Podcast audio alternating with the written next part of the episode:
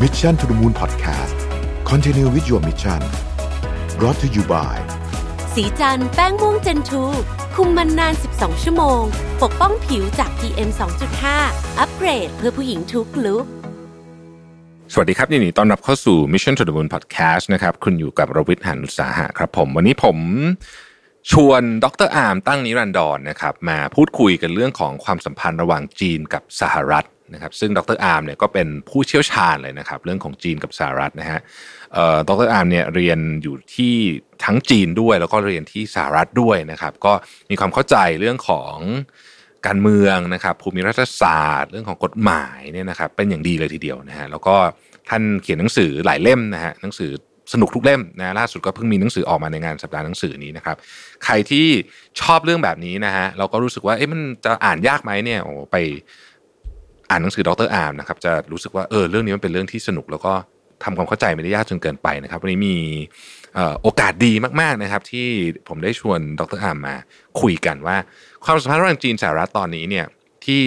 แม้ใกล้เลือกตั้งเข้าไปทุกขณะเนี่ยนะครับ เป็นยังไงบ้าง แล้วหลังจากนี้ถ้าโจไบเดนชนะจะเป็นยังไง ถ้าโดนัลด์ทรัมป์กลับมาเป็นประธานาธิบดีอีกรอบหนึ่งจะเป็นยังไง เราไปติดตามกันครับก่อนอื่นก็สวัสดีสวัสดีเป็นทางการนะครับดรอาร์มครับ สวัสดีครับสวัสดีครับ วันนี้อยากมาชวนคุยอ๋อนี่โอ้โห ต้องบอกว่าเหตุการณ์ระหว่างเอ่อจีนกับสหรัฐนี่มีหลายมิติมากเลยนะฮะแล้วก็ตอนนี้ก็ใกล้เลือกตั้งมากแล้วนะฮะแล้วก็ทรัมป์ก็ยังติดโควิดอีกต่างหากนะครับ ก็เลยโอ้ดูเหมือนจะมีเรื่อง moving factor เยอะมาก อยากถามความเห็นดรอาร์มนิดนึงครับ ตอนนี้เนี่ยเอ่อสถานการณ์ระหว่างความสัมพันธ์ของจีนกับสหรัฐ ณ ปัจจุบันนี้เนี่ยเป็นยังไงแล้วบ้างครับคือจริงๆแล้วเราบอกว่าเอ่อตอนนี้ผมคิดว่าทุกคนเนี่ยเห็นตรงกันนะครับว่า ไอ้ความขัดแย้งระหว่างจีนกับสหรัฐเนี่ยมันเป็นเรื่องระยะยาวแล้วครับนะครับเอ่อก็คือจริงๆแล้วเนี่ยเดี๋ยวเราคุยกันว่าว่าผมว่าไม่ว่าจะเป็นไบเดนหรือหรือทรัมป์เนี่ยนะครับในอืมพื้นฐานของการที่เราบอกว่ามันเป็นเบอร์หนึ่งเอ่อสู้กับเบอร์สองที่กำลังขึ้นมาเนี่ยนะครับผมว่าอันเนี้ยมันเป็นเรื่องเอ่อระยะยาวนะครับครับเอ่อแต่ว่าเอ่ออยากจะย้อนนิดหนึ่งให้เอ่อคุณรวิทย์แล้วก็ท่านผู้ฟังเห็นภาพนะครับ ก็คือเราบอกว่าครับผ่านมาเนี่ยเราก็จะเห็นมันมีสงครามการค้าใช่ไหมครับอืมต่อครับยาว มาก หลายคนบอกว่าเฮ้ยมันไม่ใช่แค่สงครามการค้าแล้วนะครับ มันเป็นสงครามเทคโนโลยีสงครามเทคเทคโนโลยีด้วยนะครับอืมบางคนบอกถึงกับเรียกว่าเอ้ยมันเป็นสงครามเย็นรอบใหม่แล้วนะครับอืมแต่ว่าจริงๆอะมันเริ่มต้นเนี่ยที่ชัดเจนก็คือไอ้การตั้งกำแพงภาษีแข่งกันครับครับเมื่อปีที่แล้วนะครับเอ่อแล้วจนสิ้นปีที่แล้วเนี่ยเอ่อมันก็จบลงด้วยข้อตกลงการค้าเฟสหนึ่งอืมใช่ไหมครับที่บอกว่าเออเนี่ย นะครับเอ่อทรัมป์บอกว่าเป็นข้อตกลงการค้าที่ยิ่งใหญ่มาก ไม่เคยมีประธานาธิบดีคนอื่นตกลงได้นะครับครับแต่ว่าปรากฏว่าต้นปีเอ่อคุณรวิทย์มันก็มีโควิดใช่ไหมโคใช่วิดมาทำให้ทุกอย่างนี่โอ้เปลี่ยนไปหมดเลยนะครับอืมเอ่อแต่แน่นอนเราบอกว่าเอ้โควิดเนี่ยตอนแรกมันก็กระทบจีน แต่ว่าพอสุดท้ายเนี่ยมันกลับกลายเป็นว่ามันกระทบตะวันตก แล้วก็สหรัฐเนี่ยอย่างมากนะครับครัแล้บวเราก็เห็นว่าสหรัฐเนี่ยเอ่อตอนนี้เขายังไม่ได้ฉีกข้อตกลงเฟสหนึ่งทิ้ง อืมอันนี้คือสิ่งที่อยากจะย้ำเน้นกับท่านผู้ฟังว่าเอ้ยไม่ใช่ว่าเขาบอกว่าเขาเลิกแล้วนะที่เคยตกลงกันมา ตอนนี้ข้อตกลคงรับเฟสเนี่ยก็ยังอยู่นะครับ แต่ว่าเราก็จะเห็นมันมีความขัดแย้งอันอื่นเนี่ยที่เพิ่มขึ้นมานะครับอืมที่ชัดเจนก็คือที่สหรัฐบอกว่าจะแบนหัวเว่ยจะแบนอ่าเอ่อจะแบน WeChat ใช่ไหมครับอืมเอ่อแล้วก็มีการยกระดับนะครับ ลักษณะของเอ่อความตึงเครียดเอ่อ ในเรื่องของการพูดนะครับ ก็คือเรียกจีนเนี่ยว่าเป็นคอมมิวนิสต์ไชน่านะครับอืมอีกก็ไม่เรียกและว่าเป็นประธานาธิบดี แต่เรียกว่าเป็นเลขาธิการพรรคคอมมิวนิสต์แล้วก็อืมทรัมป์เนี่ยก็เอาไอ้เรื่องเอ่อการต่อสู้กับจีน เรื่องที่ว่าจีนกำลังจะขึ้นมาแซงสหรัฐเนี่ยขึ้นมาเป็นประเด็นหนึ่งที่เป็นประเด็นสำคัญเอ่อในการหาเสียงเลือกตั้งด้วยนะครับเอ่อแต่ว่ามันจะคล้ายๆกับว่ามันเป็นเป็นลักษณะของของการพูดการปลุกกระแส ซึ่งผมคิดว่าเป็นเรื่องของ การเมืองเนี่ยมากกว่าที่จะมีเอ่ออะไรจริงจังนะครับ ครับ ดร.อาร์มครับในกรณีอย่างของเอ่อ TikTok เนี่ยนะฮะซึ่งผมก็เข้าไปดูเอ่อพูดคุยกับเพื่อนชาวจีนหลายคนเขามีความรู้สึกว่ากรณีนี้เหมือนคล้าย ๆ กับว่า จะค่อนข้างเหมือนกับเกเรนิดหน่อยไหมฮะสำหรับทรัมป์ที่เหมือนกับเหมือนเหมือนกับจะไปบังคับเขาบังคับเขาขายบริษัทให้บริษัทอเมริกันเลยไหมฮะมันเป็นแบบนั้นเหรอฮะเอาตัวอย่างมา คือหลายคนเนี่ยบอกบอกว่าเอ๊ะตอนนี้เนี่ย ทรัมป์เนี่ยกำลังเรียนแบบตำราของใครนะครับอืมเอ่อคืออันเนี้ยทรัมป์ไม่ได้เรียนแบบตำรา Art of the Deal ของทรัมป์หรอก แต่ทรัมป์เนี่ยกำลังเรียนแบบตำราของเมืองจีนใช่ไหมก็คือครับสิ่งที่จีนเคยทำกับเอ่อสหรัฐนะครับเอ่อก็คือในอดีตเนี่ยเราบอกบอกว่าไอ้บริษัทเทคสหรัฐไปลงทุนเอ่อที่เมืองอืมจีนเนี่ยครับเราก็บอกว่าเออจีนก็บอกว่าเอ้ยไม่ได้นะจะต้องร่วมทุนกับบริษัทจีนเอ่อจะต้องครับเอ่อ จำกัดการทำธุรกิจของบริษัทเทคสหรัฐนะครับ แต่เดิมเนี่ยสหรัฐก็โวยวายบอกว่าเอ๊ะทำอย่างนี้เนี่ยไม่เป็นธรรมใช่ไหมแต่ว่าวันเนี้ยก็คือสหรัฐเนี่ยเล่นเอ่อเล่นแบบเดียวเลยกับเพลย์บุ๊กของจีนใช่ไหมครับก็สหรัฐเนี่ยบอกบอกว่าไอ้บริษัทเทคของจีนเหล่านี้เป็นภัยคุกคามต่อความมั่นคงเอ่อพูดเหมือนกับที่จีนพูดเลย ก็คือก่อนหน้านี้จีนก็บอกว่าเทคสหรัฐเป็นภัยคุกคามต่อความมั่นคงของจีนใช่ไหมครับครับจะมีเรื่องของความปลอดภัยของข้อมูล เรื่องของการที่จะปลุกเอ่อกระแสข่าวได้นะครับเอ่อครับก็เอ่อตอนนี้ก็คือบอกว่าที่ทรัมป์เนี่ยคล้ายๆ กับว่าบังคับเนี่ยก็คือบังคับว่าเอ่อไอ้ตัว TikTok เนี่ยนะครับจะต้องอะไรครับร่วมทุนกับบริษัทสหรัฐใช่ไหมครับอืมเขาบอกว่าคล้าย ๆ กับที่สมัยก่อนเนี่ยจีนเคยบังคับแหละนะครับว่าเอ่อใครจะไปลงทุนที่จีนเนี่ยนะครับเอ่อจะต้องร่วมทุนเอ่อกับบริษัทจีนหรืออืเอ่มอจีนนะครับครับเอ่อ ก็ก็ TikTok นี่ก็น่าสนใจเอ่อคุณรวิทย์เพราะว่าเอ้หลายคนก็ถามว่าว่าแน่นอนนะมันมี concern เรื่องเกี่ยวกับความปลอดภัยของข้อมูลนะครับเอ่ออความมั่นคงเนี่ยอยู่นะครับ แต่หลายคนเนี่ยก็ก็ตั้งคำถามเหมือนกันว่าว่า concern ตรงนั้นเนี่ยมันเป็น concern หลัก หรือว่ามันเป็น concern ที่หยิบยกขึ้นมา เพื่อที่จะใช้กดดันในเรื่องของเกมธุรกิจเกมการค้านะครับ ครับ หลายคนก็ตั้งข้อสังเกตว่าว่าในดีลที่เราเห็น เนี่ยนะครับที่ที่ล่าสุดเนี่ยแต่ว่าก็ยังไม่ได้ไฟนอลสุดท้ายนะครับ แต่ก็คือเป็นดีลของ Oracle ใช่ไหมครับเอ่อครับคนก็บอกว่าเอ่อ Oracle เนี่ยจริง ๆ ก็เป็นผู้สนับสนุนสำคัญนะของทรัมป์ใช่กันใช่ไหมครับอืมเอ่อผมก็คิดว่าเวลาทรัมป์ทำเนี่ยมันไม่เหมือนกับผู้นำคนก่อนๆของสหรัฐเพราะว่ามันไม่ชัดเจนว่าจริงๆ แล้วจุดประสงค์เขาอะคืออะไรกันแน่นะครับ อืม ครับ โอ้อันนี้ก็เรื่องเรื่องนี้ก็ยังเป็นมหากาพย์อยู่นะฮะยังไม่จบยังยังมีอยู่ ต่ออีกสักเรื่องหนึ่งครับเอ่อดร.อาร์มครับทะเลจีนใต้ คราวนี้ครับอันนี้เริ่มมี physical แล้วพอใกล้กัน เอ่อทะเลจีนใต้เนี่ยตอนนี้ต้องบอกว่ากลับมาตึงเครียดอีกครั้งหนึ่งใช่ไหมครับ จากการที่ทั้งสองฝั่งนี้เหมือนกับเอ่อโดยเฉพาะเอ่อช่วงเดือนที่ผ่านมาที่ไต้หวัน ต้องส่งเครื่องบินส c ร a มเบิลขึ้นไปมีเครื่องบินจีนเข้ามาช่องแคบไต้หวันในต่างๆตั้งแต่ทะเลตั้งแต่ช่องแคบไต้หวันจนถึงทะเลจีนใต้เนี่ยตรงนี้มีอะไรน่าจับตาบ้างไหมครับดรอาร์มคือผมคิดว่าถ้าเกิดว่ามองจากมุมของนักยุทธศาสตร์สหรัฐนะครับ เวลาครับที่เขาถามว่าเขาจะทำอะไรที่มันจะกระตุกหนวดมังกรได้นะเอ่ออือมมันก็จะมีเอ่อเรื่องที่มันเกี่ยวข้องกับอำนาจอธิปไตยของจีนใช่ไหมครับเขตแดนของจีนนะครับเอ่อซึ่งหลักๆเนี่ยก็คือก็คือ อะไรครับฮ่องกงอืมเอ่อทิเบตซินเจียงครัใช่บไหมครับนะครับ แล้วก็เอ่อทะเลจีนใต้นะครับ อืมทะเลจีนใต้เนี่ยก็เล่าให้ท่านผู้ฟังเป็นแบ็กกราวด์ง่ายๆนะครับ ก็คือพูดง่ายๆคือตรงเนี้ยมันเป็นที่พื้นที่พิพาทหลายประเทศพิพาทร่วมกันนะครับครับ เพราะว่ามันเป็นเขตที่ใหญ่มากเพราะฉะนั้นในมันทับซ้อนกันหลายประเทศนะครับเอ่อ หลายคนบอกว่าเอ๊ะจีนนี่อยู่ตั้งไกลนี่จีนมาเกี่ยวอะไรด้วยนะครับเพราะเพราะว่าอืมจีนเนี่ยเขาอ้างเหตุผลทางประวัติศาสตร์นะครับ ว่าครับเขาว่าเป็นคนแรกที่ค้นพบดินแดนแถบนี้เกาะแถบนี้ทั้งหมดเป็นของเขาเพราะฉะนั้นเขายังเคลมเอ่อความเป็นเจ้าของทะเลจีนใต้นะครับขณะเดียวกันเนี่ยหลายประเทศตรงนั้นนะนะครับ มันก็โอดเอ่อเคลมกันหลายประเทศเลยเวียดนามมาเลเซียนะครับอืมเอ่อไต้หวันนะครับเอ่ออินโดนะครับตรงนั้นน่ะพิพาทกันกันเอ่อทับซ้อนกันฟิลิปปินส์ใช่ไหมครับใช่ครับ เอ่อนั่นเนี่ยมันจะเป็นเป็นประเด็นที่เราเรียกว่าพูดที่ไรมันก็เป็นเรื่องละเอียดอ่อน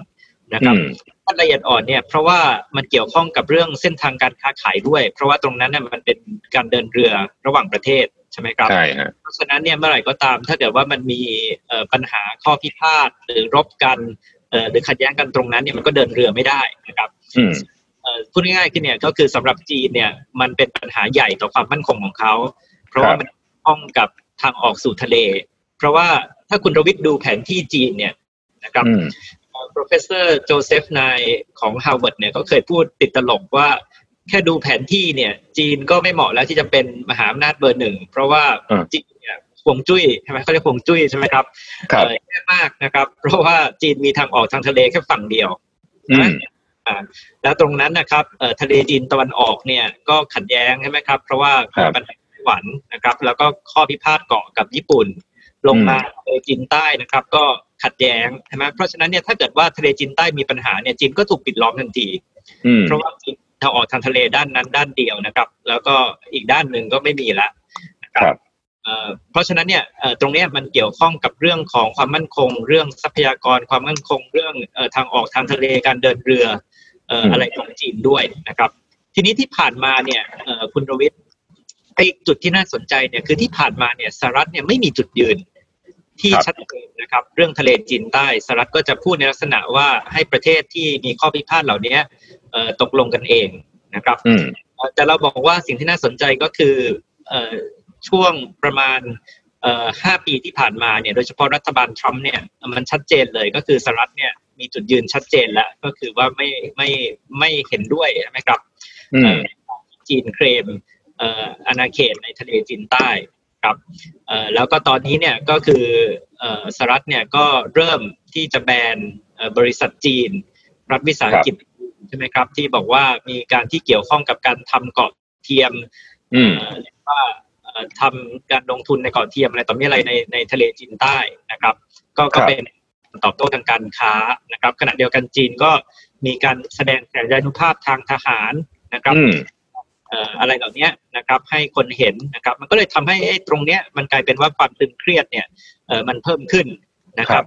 ถ้าถามจีนจีนก็จะบอกว่าที่มันตึงเครียดเพิ่มขึ้นเนี่ยเพราะว่าสหรัฐเนี่ยอยู่ๆก็เข้ามาเกี่ยวข้องด้วยใช่ไหมครับทางสหรัฐก็บอกว่าไม่ใช่ แต่ว่าเป็นเพราะพฤติกรรมของจีนที่แสดงความก้าวร้าวโดยการสร้างเกาะเทียม โดยการมีจุดยืนที่ชัดเจนว่าไม่ยอมตรงเขตนี้อะไรเหล่านี้นะครับแต่ ว่าถ้าเกิดเรามองภาพใหญ่นะครับ อันนี้มันก็เป็นเป็นเป็นอีกเรื่องหนึ่งที่กระตุกหนวดหนวดมังกรได้คุณโรวิทครับ คือคือถ้าเราเคยอ่านนะครับ มันจะมีหนังสือเอ่อที่มีชื่อเสียงมากเลยชื่อ Destin for War ใช่ไหมบอกบอกว่าไอ้สองประเทศเนี้ยจีนกับสหรัฐเนี่ยยังไงก็จะต้องสู้กันสุดท้ายนะครับคนก็บอกว่าไอ้พื้นที่เนี่ยในหนังสือเล่มนั้นเขาก็ บอกนะว่าว่าพื้นที่ที่มันจะเป็นพื้นที่แย่มังกรเนี่ยมันก็คือตรงนี้แหละครับ ทะเลจีนใต้ทะเลจีนตะวันออกนะครับครับที่ดรอาร์มเล่าให้เราฟังเมื่อกี้มาก็ค่อนข้างจะตรงกับท่าทีของไมค์ปอมปิโอที่เพิ่งไปเยือนญี่ปุ่น แล้วก็ให้สัมภาษณ์เรื่องนี้กับสื่อญี่ปุ่นด้วยแหละแล้วก็ค่อนข้างจะ aggressive มากขึ้นเรื่อยๆจากจริงๆก็เป็นก็เป็นคน aggressive อยู่แล้ว แต่ก็ aggressive ขึ้นไปอีกระดับหนึ่งเวลาพูดถึงท่าทีกับจีน เราก็เริ่มเห็นค่อนข้างชัดเจนว่าเออรัฐบาลสหรัฐเนี่ยก็แข็งขึ้นเรื่อยๆใช่ไหมครับ ทีนี้อีกจุดหนึ่งครับดรอามที่ไต้หวันนะที่ไต้หวันซึ่งก็เออก่อนหน้านี้ก็ไม่ได้มีข่าวอะไรมากมาย แต่รู้สึกช่วงหลังๆเนี่ยมีประเด็นพอสมควรตั้งแต่รัฐมนตรีช่วยว่าการกระทรวงการต่างประเทศของสหรัฐไปเยือนไต้หวันเมื่อเดือนที่ผ่านมาเนี่ยเออประเด็นตรงนี้น่าเป็นห่วงไหมครับดรอามเออครับคือเราบอกบอกว่าเออที่ผ่านมา เนี่ยพวกนี้เป็นเป็นอะไรที่เป็นเป็นครั้งแรกหมดเลยนะครับคุณรวิทย์ว่าก่อนหน้านี้ก็มีรัฐมนตรีสาธารณสุขของสหรัฐครับก็ไปเยือนไต้หวันเนี่ยแล้วบอกว่าคนระดับรัฐมนตรีเนี่ยไม่เคยตั้งแต่ที่สถาปนาฟื้นฟูความสัมพันธ์ทางการทูตกับจีนปักกิ่งเนี่ยก็ไม่เคยมีระดับผู้นำระดับสูงของสหรัฐที่ไปเยือนไต้หวันนะครับ เพราะว่าสหรัฐก็คือยอมรับนโยบายจีนเดียวนะครับ การเยือนลักษณะนี้มันก็คือคล้ายๆกันนะครับ ก็คือก็คือเป็นการกระตุกหนวดมังกรเพราะว่าแล้วมันทำให้จีนเนี่ยเออไม่พอใจนะครับแต่ว่าอยากจะเรียนคุณรวิทย์แล้วก็ท่านผู้ฟังว่าไต้หวันเนี่ยจะเป็นหมากสำคัญนะครับ ในเกมการต่อสู้ระหว่างจีนกับสหรัฐนะครับแน่นอนไต้หวันเนี่ยเมื่อกี้ผมพูดถึงแล้วคุณรวิทย์ว่าทะเลจีนใต้เนี่ยมันมันมีความสำคัญทางยุทธศาสตร์ ใช่ไหมครับ เพราะว่าไม่อย่างนั้นเนี่ยจีนก็ไม่มีทางออกทางทะเลนะครับไต้หวันเองก็เช่นเดียวกันนะครับ ก็คือไต้หวันตรงนั้นน่ะก็มีความสำคัญทางยุทธศาสตร์เหมือนกันใช่ไหมครับเพราะว่ามันใกล้ทั้งญี่ปุ่นใกล้ทั้งเกาหลีนะครับ คือคือมันเป็นจุดที่เรียกว่าจีนก็คงไม่ยอมครับ ที่จะให้ใครมายึดไต้หวันได้แล้วเนี่ยคุณรวิทย์เขามีประวัติศาสตร์เรื่องการรวมชาติเป็นเอกภาพเนี่ยที่ที่มันมีมาตั้งแต่โบราณกาลนะครับ ก็อาจจะเคยสงสัยเวลาเขาเล่าเรื่องสามก๊กใช่ไหมเราก็บอกว่าฝรั่งเนี่ยเขาฟังเรื่องสามก๊กก็แตกเป็นสามก๊กก็แยกกันเป็นสามประเทศก็จบไปแล้วทำไมต้องรบกันจนเหลือประเทศเดียวนะคือคือในมุมคนจีนเนี่ยมันต้องมีจีนเดียวนะครับมีแตกกันเป็นสองประเทศเนี่ยเออไม่ได้นะครับ แล้วเอ่อเพราะนั้นเมื่อกี้ผมบอกแล้ว มันมีความสำคัญทางยุทธศาสตร์ใช่ไหมครับ มีความสำคัญทางประวัติศาสตร์ แต่คุณรวิทย์ครับเราคุยกันเนี่ยเรื่องเรื่องเทคโนโลยีเนี่ยบอกว่าสงคราม มันไม่ใช่แค่สงครามการค้า มันเป็นสงครามเทคโนโลยีนะครับใช่เอ่อคุณรวิทย์เอ่อทราบไหมล่ะว่าหมายถึงว่าอย่างหัวเว่ยเนี่ยจะผลิตสมาร์ทโฟนเนี่ยใช่ไหมครับชิปที่หัวเว่ยต้องใช้เนี่ยก็ผลิตโดยบริษัทไต้หวัน ใช่ TSMC ใช่ไหมฮะอ่าใช่เป็นคือไต้หวันเนี่ยเป็นเป็นอะไรฮะเอ่อเจ้าของการผลิตชิปเลยใช่ถูกไหมครับใช่แต่ว่าไอ้การจะผลิตชิปได้นี่ก็ใช้เอ่อเอ่อดีไซน์ของสหรัฐด้วย ถูกไหมอืมนั้นมันก็จะเริ่มมีที่สหรัฐบอกบอกว่าอะไรจะออกกฎว่าห้ามเอ่อใช้ดีไซน์ของสหรัฐห้ามเอาเอาดีไซน์สหรัฐไปขายหัวเว่ยอะไรนะครับเอ่อแต่ประเด็นของผมเนี่ยก็คือก็คือแม้แต่เรื่องสงครามเทคโนโลยีเนี่ยเอ่อไต้หวันเนี่ยก็จะเป็นหมากสำคัญหมากหนึ่งเหมือนกันนะครับอืมเอ่อเพราะฉะนั้นเนี่ยเอ่อไอ้การที่เอ่อสหรัฐเนี่ยก็คือต้องการให้ความสัมพันธ์ระหว่างจีนแผ่นดินใหญ่กับไต้หวันเนี่ยไม่ราบรื่นเนี่ยนะครับเอ่ออันเนี้ยผมคิดว่ามันก็สอดคล้องเอ่อ กับยุทธศาสตร์โดยรวมของสหรัฐด้วยนะครับ อืมครับ เอ่อดรอาร์มครับ ในในความขัดแย้งทั้งหมดนี้โดยเฉพาะที่ไต้หวัน ซึ่งซึ่งตอนนี้เหมือนจะค่อยๆมีเอ่อแรงกระเพื่อมขึ้นมาพอสมควรเนี่ยมันมีโอกาสที่จะพัฒนาจากสงคราม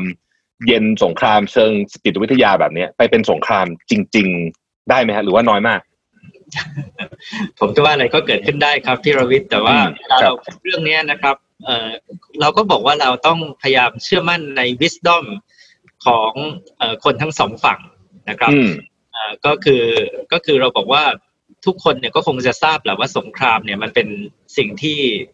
ร้ายแรงแล้วก็หมายถึงว่ามันไม่เป็นผลดีกับใครเลยอืมเพราะฉะนั้นเนี่ยเราก็บอกว่าเราไม่อยากจะให้มันไปถึงเอ่อจุดนั้นนะครับครับแต่ว่าผมเล่าง่ายๆอะเอ่อคุณรวิทย์ว่าเอาเอากฎหมายนะเพราะผมก็สอนกฎหมาย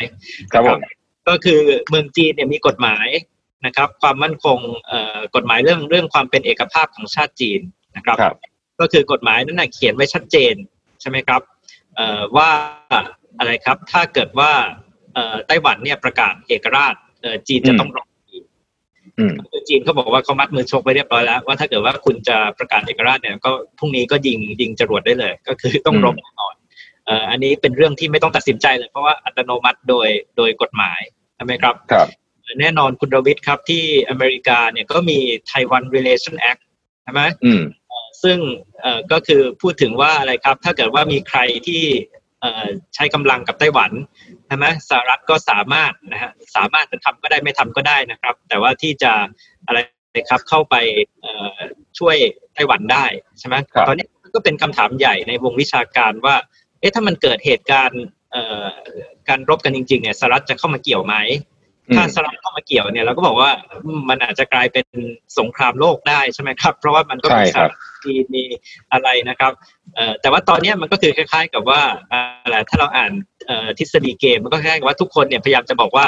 เอ่อทุกคนเนี่ยผูกมัดตัวเองไว้ว่าถ้าเกิดว่าคุณทำอะไรที่เกินเลยไปนะ ฉันก็จะรบอืมใช่ไหมทุกคนก็ไม่ไม่ไปถึงตรงนั้นนะครับเอ่อ ซึ่งเราก็หวังนะฮะว่าว่าทุกฝ่ายจะมี wisdom พอที่จะไม่ไม่ทำจนไปถึงสงครามร้อนนะครับครับ เอาแค่สงครามเย็นนี้ก็หนาวอย่าเยือกพอแล้วฮะถูกต้องครับ เพราะว่าตอนนี้เราก็โลกเราก็ปัญหาเยอะมากแล้วใช่ที่ใช่ที่ใช่ที่ยังต้องตามแก้อีกนะครับ ชวนดรแอมคุยนิดนึงครับ ตอนนี้เราต้องบอกว่าโค้งสุดท้ายสุดท้ายจริง ๆ แล้วกำลังจะเลือกตั้งอีกแล้ว โอ้โหอีกแค่นี่ก็สามสัปยี่สิบยี่สิบกว่าวันเท่านั้นเอง ไม่ถึงเดือนแล้วนะครับครับเอ่อ ผลการเลือกตั้งเนี่ย เป็นยังไงยังไม่รู้แต่ว่าเออเออเมื่อกี้ที่ดร.อาร์มได้เล่าให้ฟังว่าไม่ว่าใครจะมาก็ตาม คิดว่าการที่เห็นว่าจีนเนี่ยเป็นภัยคุกคามกับสหรัฐเนี่ยอันนี้คงจะเป็นภาพที่เดโมแครตและรีพับลิกันเห็นค่อนข้างจะตรงกันใช่ไหมฮะแต่ว่านโยบายในการปฏิบัติเนี่ยในกรณีที่โจไบเดนซึ่งตอนนี้ต้องบอกว่ามีโอกาสชนะมากกว่านะเพราะว่าก็โพลก็นำพอสมควรเนี่ย ถ้าโจไบเดนได้เนี่ยนโยบายกับจีนเราจะเห็นที่เปลี่ยนเป็นรูปธรรมเนี่ยน่าจะมีอะไรบ้างครับดรอามเอ่อผมคิดว่า โจไบเดนนะครับเดี๋ยวจะเป็นโอบามาที่โฉงฉางคุณโรบิอืมครับผมใช่ไหมคือคือโอบามานี่เป็นยังไงสมัยก่อนที่จะเป็นทรัมป์นะครับแล้วบอกว่าเอ๊ะหลายคนเนี่ยพูดว่าสงครามการค้าเนี่ยเริ่มต้นสมัยทรัมป์เนี่ยผมบอกว่าจริงๆ คงไม่ใช่หรอกเอ่อสงครามการค้าเนี่ยเริ่มตั้งแต่สมัยโอบามาแล้วอืมแต่ว่าโอบามาเนี่ยหน้าฉากเนี่ยเขาจะจับมือนะครับยิ้มแย้มกับสีจิ้นผิงนะครับ แล้วก็บอครักบว่าสัม พันธ์สองประเทศเนี่ยเป็นความสัมพันธ์สองประเทศที่สำคัญที่สุดในโลกแล้วนะครับ เราจะต้องเอ่อทำความสัมพันธ์ให้ดีใช่ไหมครับอืมว่าหลังฉากเนี่ยนะครับ ถ้าคุณโรวิทไปดูเนี่ยโอบามาเนี่ยโอ้โหวางแผนปิดล้อมจีนเต็มที่เลยอืมโอบามามียุทธศาสตร์ที่ชื่อว่าเอ่อ pivot to Asia นะครับ ก็คืออมจะกลับมามีบทบาทในเอเชียนะครับเอ่อโอบามานะครับเอ่อริเริ่มการทำเอ่อ TPP หรือ Trans-Pacific เอ่อ Partnership Agreement เอ่ออืม ซึ่งเป็นข้อตกลงการค้าเสรีนะครับ ที่ใหญ่แล้วก็ทันที่สุดในโลก เพราะว่ามันมีตลาดสหรัฐ ซึ่งเป็นตลาดผู้บริโภคเอ่อสำคัญเนี่ยอยู่ในนั้นอืมใช่ไหมครับแล้วก็เอ่อโลจิกง่ายๆอะนะครับ ของคุณรวิทย์ของการทำ TPP เนี่ยก็คือองค์การการค้าโลกเนี่ยมันตกลงกฎเกณฑ์ใหม่เนี่ยยากมากแล้ว เพราะว่าทุกคนต้องเห็นด้วยเวลาจะตกลงกัน แล้วมันไม่เคยจะเห็นอะไรตรงกันได้อืมนะมาบอกงั้นก็องค์การการค้าโลกก็ไม่ต้องไปยุ่งกับองค์การการค้าโลก แต่เรามาทำอันใหม่ ก็คือ TPP แล้วสหรัฐเนี่ยจะเป็นคนที่เขียนกฎเกณฑ์การค้าโลกใหม่ครับใช่ไหมแล้วก็ในมุมมองของเอ่อสหรัฐเนี่ยก็คือถึงวันหนึ่งนะครับเอ่อจีนเนี่ยก็จะต้องขอเข้ามาร่วม TPP ด้วยอืมแล้วถ้าเกิดว่าวันนั้นมาถึงก็เท่ากับว่าจีนก็คือจะยอมผูกมัดตัวเอง กับกฎเกณฑ์การค้าชุดใหม่ ที่ครับสหรัฐเป็นคนเขียนขึ้นนะครับ เอ่อเพราะฉะนั้นเนี่ยถ้าคุณรวิทย์เนี่ยไปย้อนดูไอ้ข้อตกลง TPP เนี่ยที่คนไทยเองเราก็บ่นกันนะครับ ว่าไอ้อ่าเรื่องสิทธิทางปัญญาเรื่องอะไรเหล่านี้โอ้โหมันมาตรฐานสูงมากใช่ไหมครับเอ่ออมเราจะมีปัญหาเรื่องสิทธิบัตรยาใช่ไหมครับเอ่อเราไปดูเนี่ยเอ่อเรื่องรัฐวิสาหกิจนะครับ เรื่องการอุดหนุนรัฐวิสาหกิจเนี่ยก็มาตรฐานสูงครับเรื่องเกี่ยวกับการรักษาความปลอดภัยของข้อมูล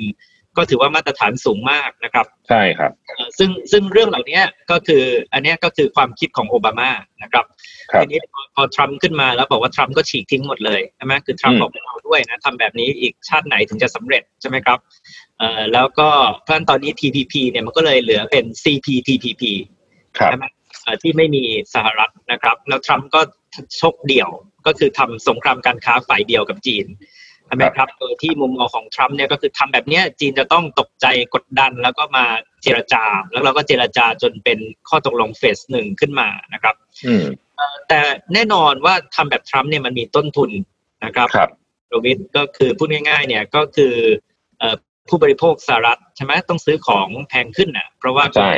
ภาษีใช่ไหมครับ เราบอกว่าเกษตรกรสหรัฐ นะครับก็ขายถั่วเหลืองได้น้อยลง เพราะว่าจีนเขาก็ตั้งตั้งกำแพงภาษีตอบโต้ใช่ไหมอืมเพราะฉะนั้นเนี่ยไอ้ทำแบบทรัมป์เนี่ยมันมีคนเจ็บตัวนะใช่ไหมครับก็คืออะไรครับผู้บริโภคสหรัฐเกษตรกรสหรัฐนะครับเออมันไบเดนเนี่ยเขาก็พูดชัดเจนนะเออคุณรวิทย์ว่าเขาไม่เห็นด้วยกับไอ้วิธีทำเทรดวอลของทรัมป์ครับเพราะฉะนั้นเนี่ยผมก็คิดว่าเอ่อแน่นอนว่าว่าสุดท้ายไบเดนขึ้นมาไบเดนก็เห็นจีนเป็นศัตรู ไบเดนอืมก็เห็นเป็นภัยคุกคามนะครับ แต่ว่าไอ้ตัววิธีการน่ะหรือรูปแบบในการสู้กับจีนน่ะมันจะกลับไปเป็นแบบโอบามาอืมแต่ว่าไบเดนเนี่ยคงไม่ได้หน้าฉากเนี่ยเอ่อรักกับสีจิ้นผิงเหมือนโอบามาอ่าครับเอ่อคุณรวิทย์ตอนนี้เขาทำโพลเนี่ย ชัดเจนเลยนะ คนอเมริกันหกสิบเปอร์เซ็นตนะครับ ที่เห็นว่าจีนเนี่ยเอ่อใช้ไม่ได้ใช่ไหมเราบอกว่าอืมตัวเลขเนี้ยเอ่อสี่ปีที่แล้วเนี่ยอยู่ประมาณสี่สิบเปอร์เซ็นต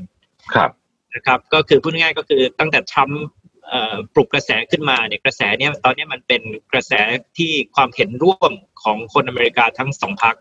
อืมเพราะฉะนั้นเนี่ยไบเดนเนี่ยจะเป็นโอบามาที่โฉงฉางก็คือแน่นอน ผมคิดว่าหน้าฉากเนี่ยเขาก็จะเอ่อเอ่อโจมตีจีนนะครับอืมเพราะว่าถ้าเราดูเนี่ยตอนไบเดนหาเสียงเนี่ยไบเดนก็พูดเอ่อชัดเจนนะเอ่อเรียกสีจิ้นผิง บอกบอกว่าสีจิ้นผิงเนี่ยเป็นเผด็จการอะไรต่อมีอะไรนะครับครับ แล้วก็หลังฉากเนี่ยจะใช้นโยบายแบบโอบามานะครับพูดง่ายอืมๆก็คือน่าจะมีการรื้อฟื้น TPP เนี่ยกลับมาครับใช่ไหมครับเอ่อเราเนี่ยก็จะมีไทยเราเองก็จะมีความกดดันมากขึ้นนะ ที่เราจะต้องคิดว่าเราจะร่วมไหมไอ้ TPP อืมเอ่อแล้วผมคิดว่าไบเดนก็คงไม่ใช้วิธีเอ่อแบบทำไอ้สงครามการค้านะครับ ครับเอ่อขณะเดียวกันเนี่ยไบเดนเนี่ยก็น่าจะมาเน้นเอ่อในเรื่องสิทธิมนุษยชนเนี่ยมากขึ้นด้วย อืมเพราะว่าถ้าคุณรวิทย์ดูเนี่ยทรัมป์นี่ไม่พูดถึงเท่าไหร่อะนะครับ คือทรัมป์บอกว่าโอ้สีสีจิ้นผิงนี่สุดยอดเลย เป็นเพื่อนอืมรักกันใช่ไหมเอ่อแต่ว่าสีจิ้นผิงเนี่ยฉลาดเกินไปเอาเปรียบเราใช่ไหมอืมกับสีจิ้นผิง แต่ว่าไบเดนเนี่ยก็จะเอ่อค่อนข้างจะชัดเจนว่าอย่างเช่นเรื่องฮ่องกง เรื่องซินจีนะครับครับเรื่อง ประเด็นที่มันมีเรื่องประเด็นสิทธิมนุษยชนเนี่ยเอ่อเดโมแครตเนี่ยน่าจะกลับมาให้ความสำคัญ ขณะที่ของทรัมป์เนี่ยทรัมป์ไม่ได้สนใจเรื่องสิทธิมนุษยชนเท่าไหร่เอ่ออืมทรัมป์สนใจเอ่อเรื่องเอ่อการค้าเป็นหลักนะครับครับ ส่วนในเรื่องของเทคโนโลยีก็เช่นเดียวกันนะครับ ผมคิดว่าลักษณะก็คงจะไม่ใช่การออกมาแบนเอ่อหัวเว่ยหรือแบน WeChat หรือแบนอืม TikTok เอ่ออย่างที่ทรัมป์ทำ เพราะว่าไอ้ที่ทรัมป์ทำที่ทรัมป์แบนเนี่ยเหมือนกับทรัมป์แบนเพื่อที่จะกดดันให้บริษัทเหล่านั้นต้องมาเจรจาแลกหมูแลกแมวแลกผลประโยชน์กันน่ะใช่ไหมครับ แต่ว่าถ้าเป็นไบเดนเนี่ยผมคิดว่ามันจะออกมาในลักษณะของการออกกฎเกณฑ์ในการ regulate บริษัทเหล่านี้อืมนะครับมาตรฐานเรื่องความปลอดภัยของข้อมูล มาตรฐานเรื่องเออความปลอดภัยของเทคโนโลยีนะครับเอ่อมากกว่าที่จะเป็นเป็นการกดดันว่าห้ามเอ่อ บริษัทสหรัฐทำธุรกิจกับบริษัทเหล่านี้ หรือแบรนด์บริษัทเหล่านี้เอ่อในสหรัฐซึ่งจะไม่ค่อยตรงกับคุณค่าพื้นฐานนะของสหรัฐเท่าไหร่อะครับ ครับผม โอ้เอาเอาขออีกสักคำถามมันครับดรอ่างครับ ครับ ประเทศไทยฮะคือเราก็อยู่ไม่ห่างไกลจาก จากพื้นที่พิพาทแล้วก็จะว่าไปสองประเทศนี้ก็เอ่อเป็นประเทศที่เราก็ต้องคบหาสมาคมด้วยทั้งคู่ เพราะว่าเราก็ขับค้าขายกับเขาเยอะเนี่ย เออยิ่งเขาขัดแย้งกันเยอะๆอย่างเงี้ยครับ เราจะถูกบังคับให้เลือกข้างไหมฮะเออคือคือผมคิดว่าเออเราเนี่ยตอนเนี้ยอันเนี้ยก็เป็นโจทย์ใหญ่ของเรานะครับครับเออผมผมพูดเออประเด็นหนึ่งก่อนนิดหนึ่งนะครับเออคุณรวิทย์ว่าว่าตอนเนี้ยมันเป็นยุคที่โลกมันผันผวนมากอืมนะครับเออ จริงๆเนี่ยผมย้ำเน้นมาตลอดแหละว่าเราชอบพูดถึง disruption ใช่ไหมเราพูดถึงครับ tech disruption เราพูดถึงเอ่อโครงสร้างประชากรใช่ไหมแต่อันหนึงเนี่ยก็คือไอ้ disruption ในเชิงภูมิรัฐศาสตร์นะครับครับ geopolitical disruption ก็คือโลกเนี่ยเดิมเนี่ยมันเป็นโลกที่สหรัฐเป็นผู้นำเดี่ยวครัใช่บไหมถ้าเกิดสหรัฐเป็นเป็นผู้นำเดี่ยวเนี่ยผมคิดว่า นโยบายต่างประเทศเราก็ไม่ยากมากใช่ไหมครับ เราก็บอกว่าเราก็ปฏิบัติตามเอ่อกฎเกณฑ์เอ่อกฎหมายระหว่างประเทศที่สหรัฐเป็นผู้นำใช่ไหมครับอ่าแล้วเราก็เป็นมิตรกับทุกคนอะไรอย่างเงี้ยใช่ไหมครับแต่ว่าอันเนี้ยมันก็จะเป็นโลกที่ปั่นป่วนเอ่อซับซ้อนเอ่อเอ่อมากขึ้นนะครับเอ่อจริงๆเนี่ยเอาระยะสั้นก่อนนะคุณรวิทย์ผมคิดว่าเมื่อกี้เราพูดถึงการเลือกตั้งสหรัฐเนี่ยคุณรวิทย์บอกอีกอีกไม่ถึงเดือนใช่ไหมครับแต่ว่าวันนั้นที่ดีเบต ระหว่างทรัมป์กับไบเดนเนี่ยนะครับอืมเอ่อเอ่อเอ่อทรัมป์พูดว่าอะไรทรัมป์บอกว่ากว่าจะรู้ผลนี่อาจจะเป็นมันหลายเดือนอ่าทรัมป์บอกว่าอาจจะทะเลาะกันน่ะนะครับเรื่องอืมเรื่องจะนับไหมไอ้คะแนนไปรษณีย์จะนับยังไงต้องขึ้นโรครังบขึ้นศาลกันนะครับ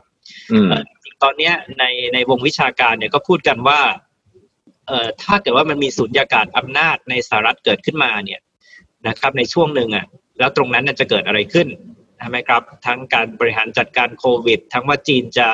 ใช้ประโยชน์จากตรงนั้นทำอะไรไหมนะครับ เพราะฉะนั้นระยะสั้นเนี่ยผมคิดว่าเอ่อความผันผวนเนี่ยยังสูง เพราะว่าการเลือกตั้งสหรัฐเนี่ย ถ้าเกิดว่าคะแนนชนะขาดนะครับ คุณรวิทย์ครับมันจบได้ภายในวันเลือกตั้ง แต่อืมถ้าเกิดว่ามันสูสีนะครับ หรือคะแนนเนี่ยมันต้องตัดสินด้วยคะแนนทางไปรษณีย์โดยเฉพาะในรัฐที่เป็น battleground state ที่จะตัดสินผลการเลือกตั้งนะครับครับเอ่อ มีความผันผวนเอ่อเป็นไปได้ว่าว่าโลกก็ยังหนาวหนาวร้อนร้อนๆว่าแล้วก็จะมีอากาศอำนาจในสหรัฐ แล้วก็จีนตอนนั้นจะมีไพ่อะไรมาใช้ในตอนที่สหรัฐยังไม่มีผู้นำไหมใช่ไหมครับครับอ่าอันนี้คือระยะสั้นนะครับเอ่อพอระยะระยะกลางขึ้นมาเนี่ย เราก็บอกเมื่อกี้เราก็วิเคราะห์กันไปแล้วว่าระหว่างไบเดนกับทรัมป์เนี่ยเอ่อมันจะต่างกันที่วิธีการต่างกันที่รูปแบบในการต่อสู้กับจีนนะครับเอ่อ แล้วก็พอมาถึงตรงเนี้ยครับเอ่อผมคิดว่าโจทย์สำหรับไทยเนี่ยแน่นอนเราพูดเนี่ยนะครับหลักการเราก็คือเราบอกว่าเราต้องรักษาสมดุลเอ่อระหว่างสองมหาอำนาจใช่ไหมครับเอ่ออันเนี้ยมันพูดเนี่ยมันก็พูดง่ายในเชิงหลักการ แต่ว่ามันเป็นในเชิงของการทำจริงเนี่ยก็เป็นศิลปะนะครับอืมแล้วก็ขณะเดียวกันเนี่ยมันมีอีกอันหนึ่งก็คือผมเนี่ยอยากจะไฮไลท์ว่าในเกมเอ่อ ภูมิรัฐศาสตร์แบบเนี้ยคุณรวิทย์เอ่อคนที่มองเห็นโอกาสเนี่ยก็จะเห็นว่าไทยเราเนี่ยจะมีอำนาจต่อรองสูงขึ้นในเรื่องต่างๆใช่ไหมครับเพราะว่าสหรัฐก็อยากได้เราเป็นพวกจีนก็อยากได้เราเป็นพวกนะครับเอ่อผมมักจะบอกว่าเราเนี่ยต้องเริ่มมองตัวเองนะครับ ว่าเราก็คงเริ่มที่จะเป็น middle power ใช่ไหมอาเซียนก็เป็น middle power เพราะว่าเราเป็นหมากที่สำคัญเหมือนกันละทั้งกับจีนครับและสหรัฐใช่ไหมครับอืมเพราะฉะนั้นเนี่ยเอ่อ ผมก็คิดว่ามันหมดยุคอะที่เราจะดำเนินนโยบายต่างประเทศแบบ เป็นมิตรกับทุกฝ่าย หรือรักษาความอืมสัมพันธ์ที่ดีเอ่อกับทุกคนใช่ไหมแต่เราต้องมีมีลักษณะของลูกเล่น แล้วก็ลูกชน แล้วก็การเดินเกมในเชิงภูมิรัฐศาสตร์ ที่จะใช้ประโยชน์จากอำนาจต่อรองที่เพิ่มขึ้นใช่ไหมครับอืมจากภูมิรัฐศาสตร์แบบเนี้ยเอ่อในการต่อรองเพื่อเอ่อให้มีผลประโยชน์นะครับให้กับประเทศชาติเนี่ยเอ่อได้มากที่สุด ไม่ใช่แค่ประเทศใช่ไหมคุณรวิทย์ถ้าเราพูดถึงในเชิงธุรกิจนะครับเอ่อครับ ก็จะเหมือนกันใช่ไหมว่าเวลาที่เราดีลกับทางธุรกิจของตะวันตก กับทางธุรกิจของจีนเนี่ยเออผมคิดว่าถ้าเราเห็นภาพใหญ่แบบเนี้ยเราก็จะเข้าใจมากขึ้นนะครับว่าว่าจริง ๆ แล้วเนี่ยเรามีอำนาจต่อรองมีอำนาจในการเจรจาเอ่อที่ที่มากกว่าสมัยก่อนมากนะครับ ครับ เราก็จะเห็นตัวอย่างของประเทศหลายประเทศที่เอ่อเริ่มเอ่อเล่นเกมภูมิรัฐศาสตร์ได้ดีนะครับ ไม่ว่าจะเป็นสิงคโปร์ มาเลเซียออสเตรเลียนะครับเอ่อซึ่งผมคิดว่าอันเนี้ยก็คงจะเป็นทิศทางเอ่อทางรอดของประเทศไทยต่อไปครับ อืมอันนี้มันเกี่ยวข้องกับเรื่องของเอ่อเงินทุนที่จะย้ายมาเกี่ยวข้องกับเรื่องของเศรษฐกิจต่าง ๆ หรือแม้แต่ S curve ใหม่เราก็ขึ้นอยู่กับเรื่องนี้ด้วยใช่ไหมครับดรอันใช่ครับก็คือก็คือหมายความว่าอะไรครับ เราก็จะเนื้อหอมนะครับ ก็คือจีนก็คงสนใจเราสหรัฐก็คงสนใจเรานะครับคุณรวิทย์ก็อาจจะทราบว่าอย่างท่านทูตสหรัฐท่านใหม่เนี่ยท่านก็จริงจังมากใช่ไหมครับเอ่อแอคทีฟมากเอ่อในการที่จะส่งเสริมการลงทุนระหว่างไทยกับสหรัฐ เพราะว่าสหรัฐเนี่ยก็ถูกวิจารณ์เอ่อว่าสหรัฐเนี่ยบอกว่าจะกลับมาเอเชีย แต่ว่าสหรัฐไม่ได้กลับมาด้วยผลประโยชน์ใช่ไหมขณะที่จีนเนี่ยบอกว่าไอ้หนึ่งแถบหนึ่งเส้นทาง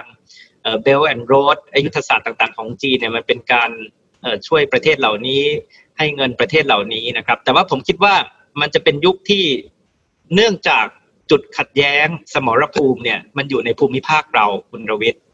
ครับผมก็คือสงครามเย็นรอบที่แล้วอะครับ คุณรวิทย์ไม่มันก็เอ่ออะไรครับ โอเค มันก็มีสงครามเวียดนามมีเกาหลีใช่ไหมครับเอ่อแล้วก็แน่นอนมันก็เป็นเรื่องของสหภาพโซเวียตกับสหรัฐนะครับ แต่ว่าครั้งเนี้ยมันอยู่ที่หลังบ้านเราเลยอะทะเลจีนใต้ ใช่ไหมคใช่รับสมรสมรภูมิหลักเนี่ยมันคืออาเซียนเลยใช่ไหมเพราะว่าอาเซียนก็คือเป็นพื้นที่อิทธิพลของจีน แล้วก็เป็นพื้นที่ที่สหรัฐเองก็คงอยากที่จะกลับมานะครับ เพราะฉะนั้นเนี่ยผมว่าโจทย์ใหญ่ของเราอะก็คือเราใช้ประโยชน์ยังไงนะครับ จากอำนาจต่อรองของเราที่สูงขึ้นนะครับ แล้วก็เอ่อที่สำคัญก็คือผมว่าเราต้องรู้อะครับว่าเราต้องการอะไรจากจากใครนะครับครับพื้นฐานในการที่เราจะเริ่มเจรจาต่อรองในเรื่องต่างๆนะครับ อืมโอ้โห วันนี้ขอบคุณดรอาร์มากๆเลยนะครับเรียกว่าครบถ้วนเอ่อได้ทุกประเด็นจริงๆดรอาร์มมีแฟนๆฝากถามมาว่า หนังสือเล่มใหม่ จะออกหรือยังครับอ๋อครับเอ่อตอนนี้เอ่อวางขายนะครับเอ่อเอาวางแล้วใช่ไหมฮะในสัปดาห์หนังสือแห่งชาติใช่ครับ แต่ว่ายังไม่ได้เข้าร้านหนังสือนะครับ คุณรวิทย์อ๋อเพิ่งสดๆร้อนๆเลยเพิ่งสดๆร้อนๆเลยครับเพิ่งพิมพ์ออกมาได้เมื่อ สองสามวันที่แล้วเองนะครับโอ้เอ่อครับก็ตอนนี้ก็เริ่มเริ่มขายที่บูธของสำนักพิมพ์ Bookscape นะครับในงานสัปดาห์หนังสือแห่งชาติ ก็ชื่อหนังสือว่า China Next Normal นะครับอ่าก็คือเป็นการมองข้ามช็อตพยายามที่จะชวนคิดนะครับถึงวิกฤตแล้วก็โอกาสของประเทศจีนนะครับเอ่อครับภายหลังวิกฤตโควิดครับสำหรับผู้ฟังทุกท่านนะครับ ใครยังไม่เคยอ่านหนังสือดรอาร์มต้องอ่านนะอ่านเป็นหนังสือที่ เอาเรื่องยากมาเขียนให้เป็นเรื่องง่ายและอ่านสนุกมากนะครับ ผมติดตามทุกเล่มเป็นแฟนคลับดรอาร์มอยู่นะครับโอ้โหดรอาร์มเขียนหนังสือเก่งมากนี่ผมขอชื่นชมจากใจจริงนะครับแบบเขียนเขียนหนังสือสนุกมากครับผมเอ่อวันนี้ขอบคุณมาก ๆ เลยนะครับ แล้วก็เอ่อหวังว่าเดี๋ยวหลังเลือกตั้ง รู้ผลแล้วอาจจะขออนุญาตชวนมาคุยอีกรอบเพราะผมว่าตอนนั้นเนี่ย น่าจะมีอะไรเปลี่ยนอีกเยอะเหมือนกัน ใช่ครับก็เดี๋ยวรอดูด้วยว่ามันจะรู้ผลเมื่อไหร่นะครับ คุณรวิทย์ครับ จริง ๆ อันนี้ก็เป็นอีกเรื่องหนึ่งที่น่าสนใจนะครับ วันนี้ขอบขอบพระคุณดรอาร์มากๆเลยนะครับ ผมได้ครับขอบคุณคุณรวิทย์เช่นกันขอบครัคุณบมากครับ สวัสดีนะครับ Mission to the Moon Podcast Continue with your mission Presented by สีจันแป้งม่วงเจนทู